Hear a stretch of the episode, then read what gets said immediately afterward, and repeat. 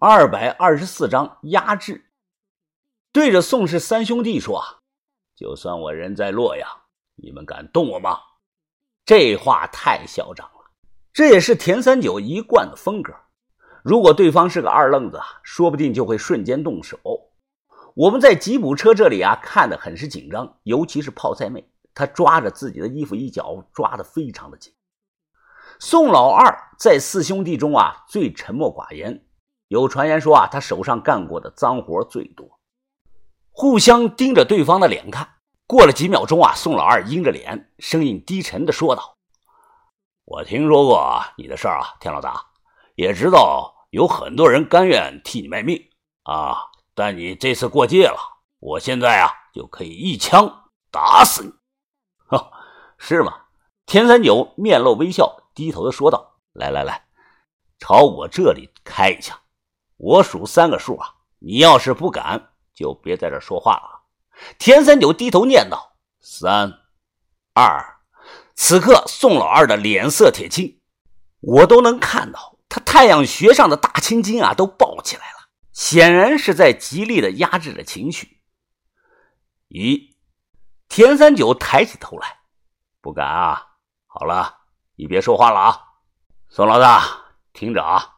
田三九声音洪亮的说道：“这次我保了他们，事后我得三百万。你手下不是死了几个人吗？我给你一百万，赔你人的命。”宋老大低头点了根烟，深吸了一口，指着我们这边的元宝说道：“其他人，其他人，我给你这个面子，但这个人之前啊，当着我的面打死了我一个兄弟，他不行。”不，那个年轻人你也不能动。”田三九冷声的说道。“如果你不同意，那我们就开战。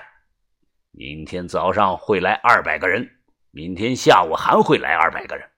只要你们不认输，我就一直叫人。”宋老大此时眯着眼说道：“田老大，像老三说的，如果我们现在打死你。”然后可以把你埋在邙山上啊！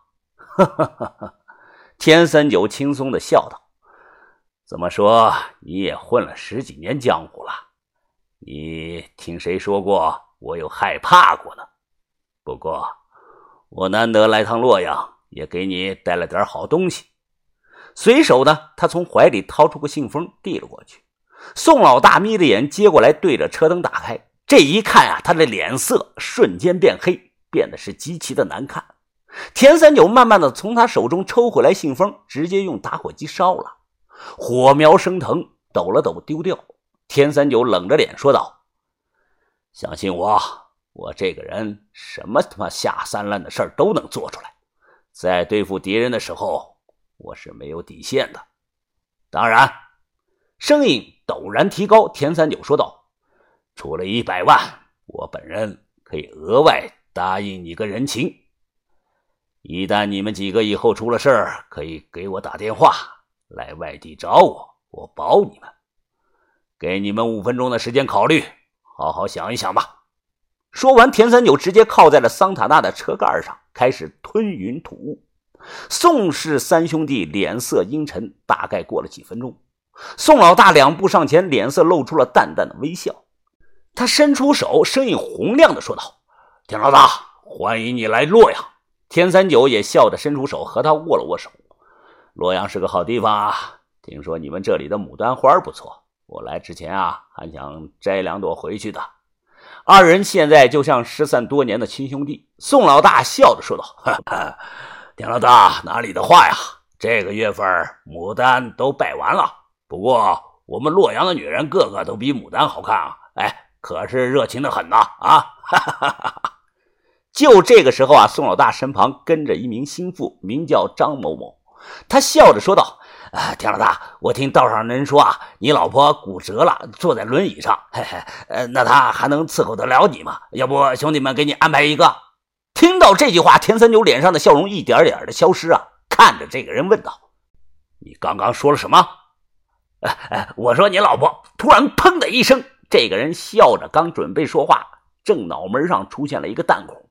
一丝猩红的血慢慢的流了出来，眼睛睁得滚圆。他看着田三九身子失去了支撑，仰头靠在了车门上，当场死亡。一切发生的太快呀，快到宋老大刚才的笑容还定格在脸上，不经意收回手枪。田三九拍了拍宋老大的肩膀：“哼，你这个手下的嘴，他妈的没把门的，别介意啊，希望别影响到咱们的谈判。”其他人当即就想冲过来，宋老大马上一摆手。他脸上强行挤出了一丝笑容，深深的看了一眼我们这里，直接上了车。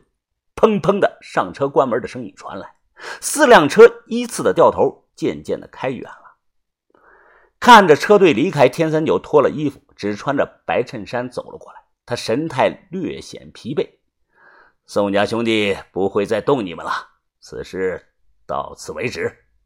呃，田田哥，这就没事了，先回去再说吧。这里不方便说话。回到老太太住的偏僻小院，锁上门，他整个人靠在了椅子上，把头坐在他旁边，说道：“孟长啊，你答应给宋家兄弟一百万，算破费了。哈哈，没关系，总的算下来，我还挣王把头你两百万。啊，来，田哥，你抽根烟，帮他点上。我随口问道：‘呃，田哥。’”呃，我就没见过你给对手送过钱呀。还有啊，你刚才烧的那个信封里是什么呀？啊，信封里是地址和照片，是宋老大和他前妻生的两个女儿。如果他不同意，我随时就能派人搞他女儿。刚才当着他的手下，我烧了信封，不当众说出来是给他面子，同时主动说赔他一百万，也是给他个台阶下。听了解释，我明白了，原来是这样。江湖有打打杀杀，也有人情世故，这叫打一巴掌给一颗甜枣。屋里的灯泡数啊不高，田三九往自己后背摸了两下，我看他手上突然沾了不少的血迹。呃，田哥，你这是？没事之前受了点小伤，连续开了两天的车过来，伤口有些裂了。我说那哪能行啊？你不吭声，要赶快处理。这个时候啊，泡菜妹帮忙的说道。田叔叔，呃，去我屋里吧，我抽屉里还有绷带，我帮你重新包扎一下。田三九随手撩起了衣服看了一下，我看到了，那哪里是什么小伤啊？他的后背在腰部靠上的位置有两寸半的口子，是刀口，之前缝的线开了，现在是皮肉外翻。泡菜妹捂住了嘴，说：“赶快吧，田叔叔，很严重，要止血消毒，再重新包上纱布。”人走话，把头问神色冷漠的元宝：“元宝啊，你是不是还想着报仇呢？”元宝没说话。唉，把头叹声气，似乎想说些什么，又欲言而止。我知道元宝回不去了。从一枪打死宋老大手下的人开始，他就变了。屋里的气氛沉闷，我起身离开，想去看一下田三九伤的怎么样了，有没有什么我能帮上忙的。到东屋的门口啊，我透过窗户往里边一看，田三九脱了上衣，正坐在椅子上。泡菜妹呢，正帮他绑纱布。我看泡菜妹脸有些红，她右手不断的在田三九的上半身摸索着，似乎感觉到了异样。田三九微微的皱眉，